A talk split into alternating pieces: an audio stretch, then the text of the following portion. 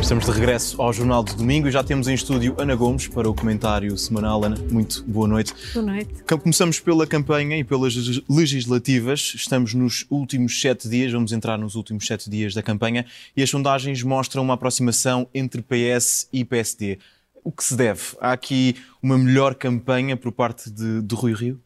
Eu, eu, eu seria cautelosa em relação às sondagens, sabe? A que conta realmente é, é a votação no dia 30 Alguns, como eu, já votaram hoje. Mas no dia 30 é que teremos os resultados. E, e as sondagens que aí estão, não pondo em causa, portanto, uh, o trabalho que é como feito. são feitas, mas uh, elas variam muito uh, nas amostras, nas metodologias. portanto, eu acho que seria recomendável a cautela. Até porque, enfim, tivemos recentemente o caso de Lisboa, que mais nos instila a ter cautela. Eh, se se admite uh, que, apesar de tudo, elas mostram uma aproximação entre os dois principais partidos, uh, a que é que isso se deve? Uh, eu penso que, pelo lado do PS, ao facto de o PS se ter, tendo posto a questão da maioria absoluta em cima da mesa, acabou por ficar uh, entalado num beco. Esse cenário é atingível? O desejo de António Costa é possível? Eu acho que é dificilmente atingível e, e, e acho que não é desejável. Uh, sou, faço parte daquele grupo de portugueses e, e, mais, até como socialista, penso que não é desejável. Não é, não é de maneira nenhuma para esta fase do país e tem a ver com os antecedentes históricos, mas não só. Uh, acho que neste momento nós precisamos de negociar. E exatamente o, o pôr esse uh, objetivo uh, implicou, de facto, indisponibilidade para negociar. alguns têm falado em destruir pontos, indisponibilidade para negociar. E isto é percebido mal por muitos eleitores.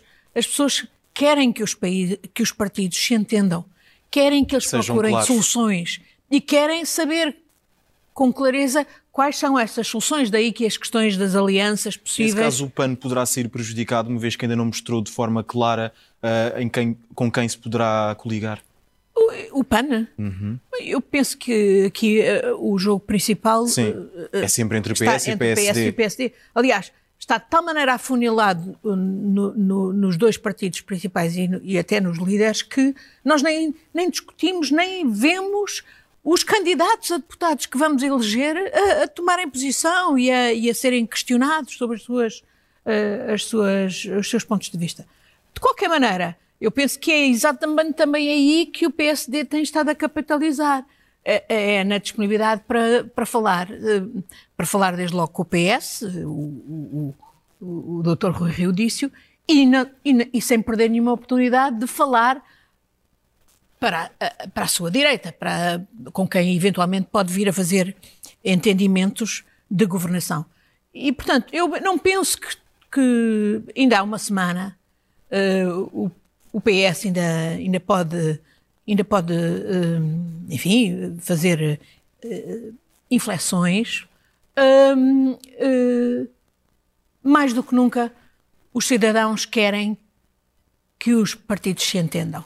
Não compreendem que estejamos aqui, que este, não compreenderam até hoje como é que esta crise foi precipitada.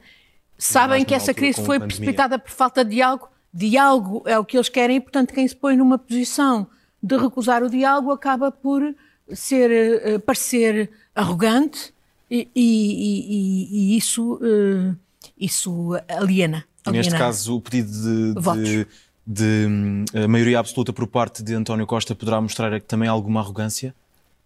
É essa interpretação que é dada por muita gente e que é, é, é obviamente uh, o a que mais convém aos seus opositores, naturalmente, dá o flanco a esse tipo de interpretações. Ele bem pode dizer que, e o PS bem pode dizer que é por uma questão de governabilidade, mas nos dias que correm, eh, como nós vemos, a governabilidade defende de entendimentos claros, com base em compromissos claros. E é por isso que, mais do que nunca, o que é fundamental é que haja uh, é que haja diálogo, é que haja entendimento. E, sobretudo, quando está em causa.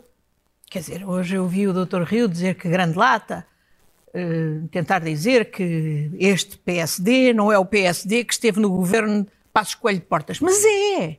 É exatamente o mesmo. Uh, aliás, eu aconselho as pessoas a fazer o mesmo que eu fiz, que foi ir ver o programa do PSD com um, um embrulho diferente, protestando, grande apoio aos serviços públicos, mas as soluções são aquelas que tão desastrosas foram durante o governo da Troika, em que, no fundo, o PSD e o CDS foram para além da Troika nas maldades.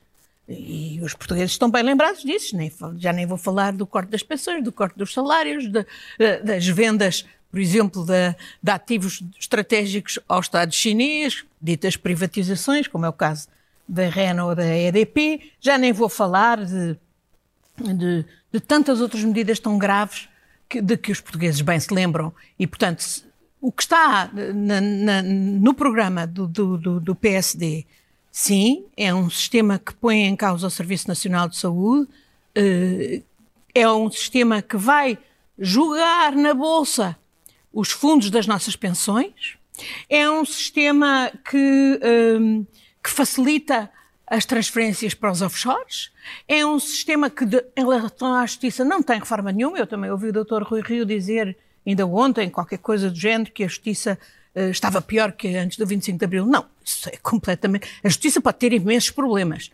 E tem. E eu tenho sido uma das pessoas a denunciá-los, mas dizer que a justiça está pior do que antes do 25 de Abril é, é, é, é de facto. Uh, é preciso lata.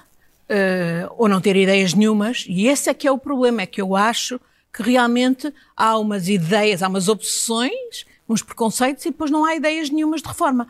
Portanto, é neste contexto, ainda por cima, em que o PSD, para chegar ao poder, vai precisar de se aliar com a direita e se calhar com a extrema-direita, e eu confesso-lhe que fico hum, perplexa porque é que o Dr. Rui Rio não é mais questionado uh, por uh, jornalistas, mas também pelos outros partidos, em particular pelo PS, o que é que ele, uh, o que é que ele faria se tivesse em posição de, para chegar ao poder, de facto, Precisar ter de depender da extrema-direita. E aí tem que haver uma linha vermelha muito clara, que não se compadece com o tipo de, de, de equívocos que foram sendo uh, geridos falava, com simpatia. Ana Gomes falava da necessidade dos partidos se, se entenderem. Que leitura se faz a este convite que foi feito hoje por Catarina Martins e António Costa? Eu acho que ela faz bem, fez bem. E eu acho que no dia, depois dos resultados, no dia 30, eu quero ver a esquerda a conversar. Eu quero ver a esquerda a entender-se e acho muito uh, positivo que esse desafio tenha vindo. Uh, de resto, do Bloco de Esquerda, eu não quero saber o que é que esteve para trás. Eu quero é que eles se entendam, porque se a alternativa, para mim e para muitos portugueses que sabem o que é que foi os sacrifícios que o país passou, o que andou para trás, o que foi a destruição de riqueza e a, destrui a destruição de ânimos da sociedade, dos tempos da, da, da, da Troika e do governo Passos Coelho Portas, não pode aceitar que de repente se entregue de bandeja, por desentendimento à esquerda, uh, uh, o poder à direita. E, portanto, no dia 31, façam o que fizerem, não nos arranjem mais 31 e falem, conversam, conversem, entendam-se. Essa é a mensagem que eu acho que a maioria dos portugueses está a dizer, em particular à esquerda e em particular ao PS. Eu estou a lembrar-me de um querido amigo que já nos deixou há uns anos, Ernesto Melantunes, um dos pais fundadores uh, do 25 de Abril, uh, que dizia que o papel do PS é ser aglutinador da esquerda, pois que assume esse papel e que não Uh, e que não recuse as pontes que lhe são lançadas, independentemente do que está por trás. Temos que, temos que avançar para o próximo tema. O que, o que falta debater nesta campanha eleitoral? Uh, os, há partidos que, que se esqueceram de, de, de, determinados temas e temas que podem mudar aqui o sentido de voto de alguns eleitores. Cláudio, houve, eu acho que os debates foram positivos para discutir muitas coisas e sabermos de muitas coisas, mas houve outras, uh, outros temas que, que, que, escaparam. Eu já aqui falei em detalhe de dois setores, que foi justamente a justiça e que foi as questões da fiscalidade, portanto, dos impostos, que é uma questão essencial para haver justiça social, uma melhor distribuição dos recursos do país. Uh, uh, fico, fico perplexa de não se ter falado suficientemente das questões da demografia, sobretudo quando nós temos dados dos censos que mostram que o nosso país está. Olha, perdemos. Pela primeira vez tivemos menos de 80 mil nascimentos no ano passado. E isto não é só a pandemia, o efeito da pandemia. Em 25 anos podemos perder 2 milhões de habitantes. Tivemos, desde 2011, temos 420 mil portugueses a menos e isto não foi compensado pela imigração, que só deu 210 mil pessoas. Eh, Porquê é que isto acontece? E era, isto é essencial para haver políticas de natalidade de incentivo essenciais, porque senão os dados também mostram que se isto continuar ao mesmo ritmo, daqui a 160 anos não há portugueses. 160 anos. Uh, portanto, precisamos de incentivos sérios à natalidade, que obviamente não são aquela treta do cheque bebê, é, é, é empregos que não sejam precários, é uh, salários que não sejam baixos como hoje é a norma no nosso país, é conciliação da vida profissional com a vida familiar, as creches, que era uma das medidas, que de resto estava já também na calha. Uh, isso tudo é muito importante. E, e, e, e, eu falo não apenas, portanto, da, da, do, daqui a 160 anos não haver portugueses, mas também da sustentabilidade da própria segurança social. Porque a, a sustentabilidade da segurança social uh, depende da entrada de novas gerações no mercado de trabalho. E, portanto, nós precisamos absolutamente parar, travar a imigração dos nossos jovens mais qualificados. Temos que organizar a imigração, com I, eh, os refugiados, nós precisamos deles e, naturalmente, apoiar, incentivar a sua devida integração social, cultural, etc., que hoje eh, tudo o que fazemos é bastante incipiente. Eh, não, também me incomoda muito que não se tenha, por exemplo, na campanha das autárquicas vimos tantos uh, ser ajeitada a bazuca dos fundos europeus. Os temas principais foram, foi o plano de recuperação agora e resiliência e agora não se fala. E, não é, e, e nós sabemos que para esses fundos ser, serem devidamente aproveitados e investidos naquilo que efetivamente é reprodutivo e nas transições que nós precisamos de fazer, energética, uh, uh, climática, etc., digital, nós precisamos de uma reorganização do Estado. Nós precisamos de efetiva descentralização. Aqui há é uma balela. Uh, regionalização, regionalização, é essencial até para criar sinergias transfronteiriças com as regiões de Espanha, etc. Portanto, uh, uh, de facto, surpreende muito que esse assunto tenha estado completamente arredado dos debates. Por que motivo?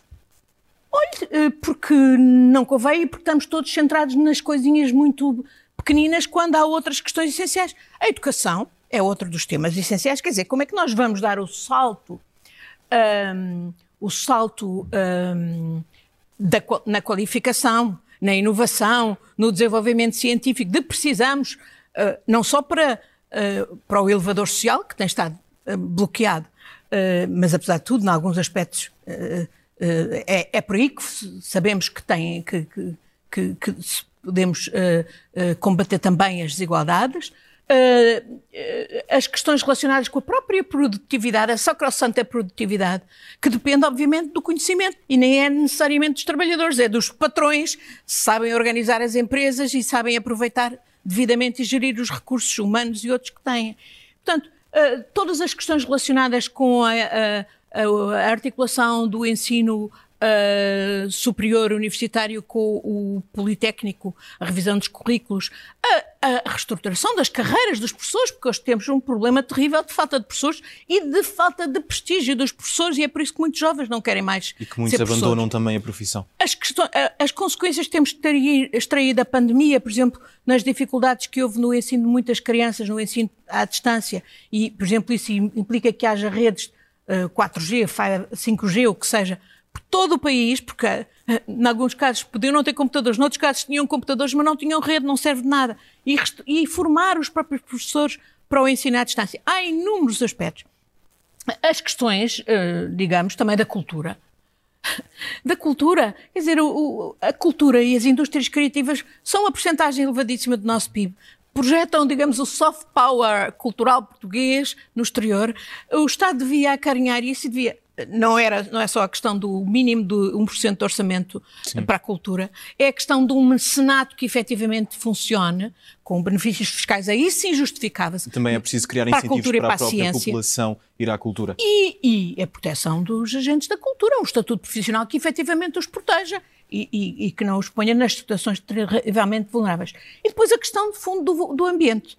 A questão do ambiente. E, olha, na Alemanha temos hoje já aquilo que alguns partidos até propõem, que é a ideia de criar um Ministério da, da Economia associado ao ambiente. Porque sim, não podemos fazer a transação energética e climática sem ter em conta as duas vertentes. Uh, e nós temos até exemplos, deixe-me dar-lhe um exemplo que ainda hoje li do, da situação da EFASEC, uma empresa que nós devíamos salvar, obviamente, porque tem um impacto tem um, um know-how extraordinário uh, naquilo que importa, que é exatamente no, na parte elétrica, na libertação do carbono, etc, etc.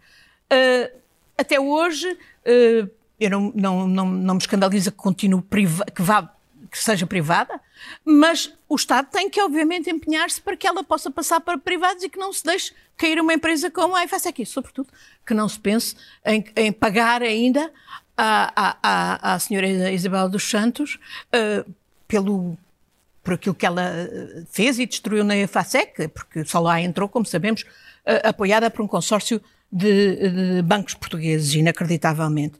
Aqui é uma área onde nós esperamos que o Ministério da Economia faça a diferença. Outras áreas, olha, as, todas as questões, sejam projetos mineiros, energéticos e industriais, em que não se, não se ouvem, não se envolvem as populações. Isto não vão lá nenhum. Eu vi uma reportagem esta semana, linha da frente na RTP, sobre uns megaparques voltaicos na, na zona de Santiago de, de Cacém, Cercal, que têm a população toda contra, por vários eh, inconvenientes, mas sobretudo porque eles não foram, de facto, envolvidos e consultados. Não se pode fazer. É a mesma história do lítio, do lítio lá em cima, em Montalegre, Boticas, Serra d'Arga, sem, sem envolver as populações, não se podem fazer estes projetos. Todas as questões ligadas com o triângulo do, do imobiliário, do turismo, da, da, da, do litoral e da construção do litoral e as, os problemas da erosão da nossa costa. costa e, e, a, e a sujeição a fenómenos extremos, como ainda agora vimos em Tonga. Uh, isto era uma das áreas onde eu gostava de ter visto os partidos comprometerem-se com políticas que, por exemplo, considerassem a zona litoral de emergência climática e tomassem medidas. As questões relacionadas com o novo aeroporto de Lisboa.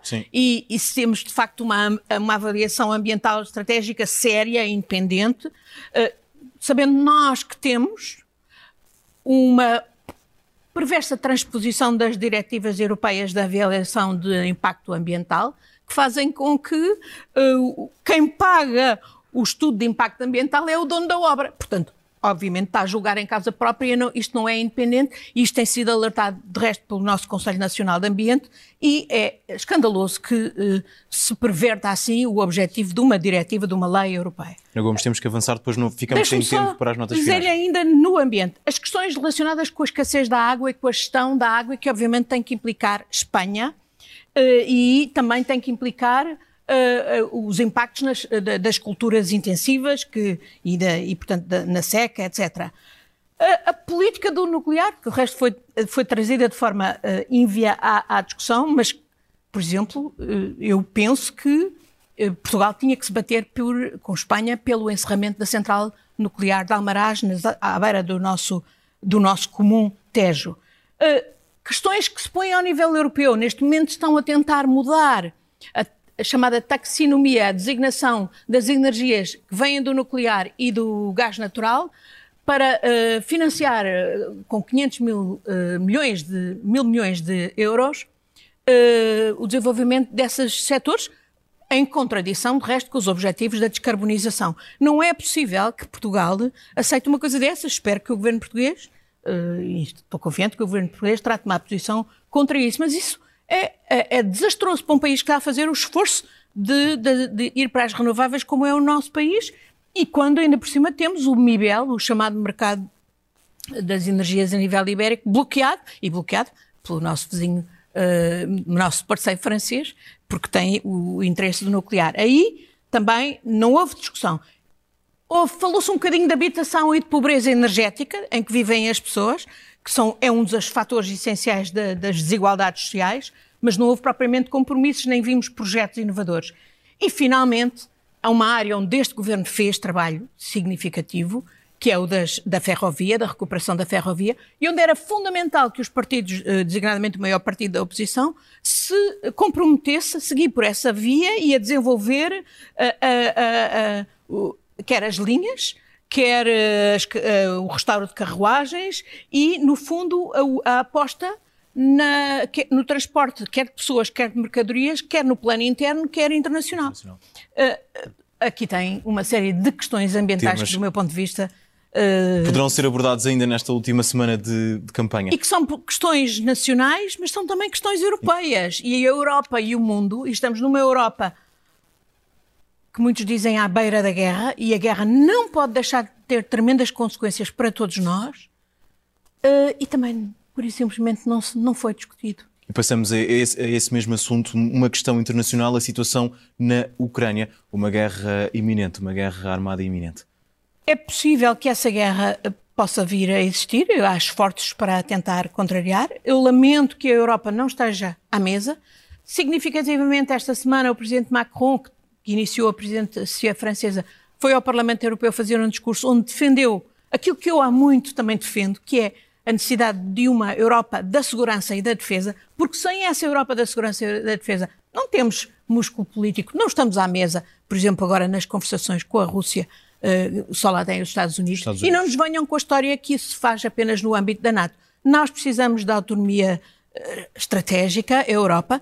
Vimos e eu não sou contra a aliança da NATO. Joe uh, Biden sai fragilizado destas negociações. Mas justamente, não é só Joe Biden, é que tivemos Trump, que disse que a NATO era obsoleta. E isso devia ter sido um sinal de alarme para todos os europeus. De facto, nós temos contato com as nossas próprias forças. Ainda por cima, tendo problemas, como temos, porque, uh, porque temos um problema alemão.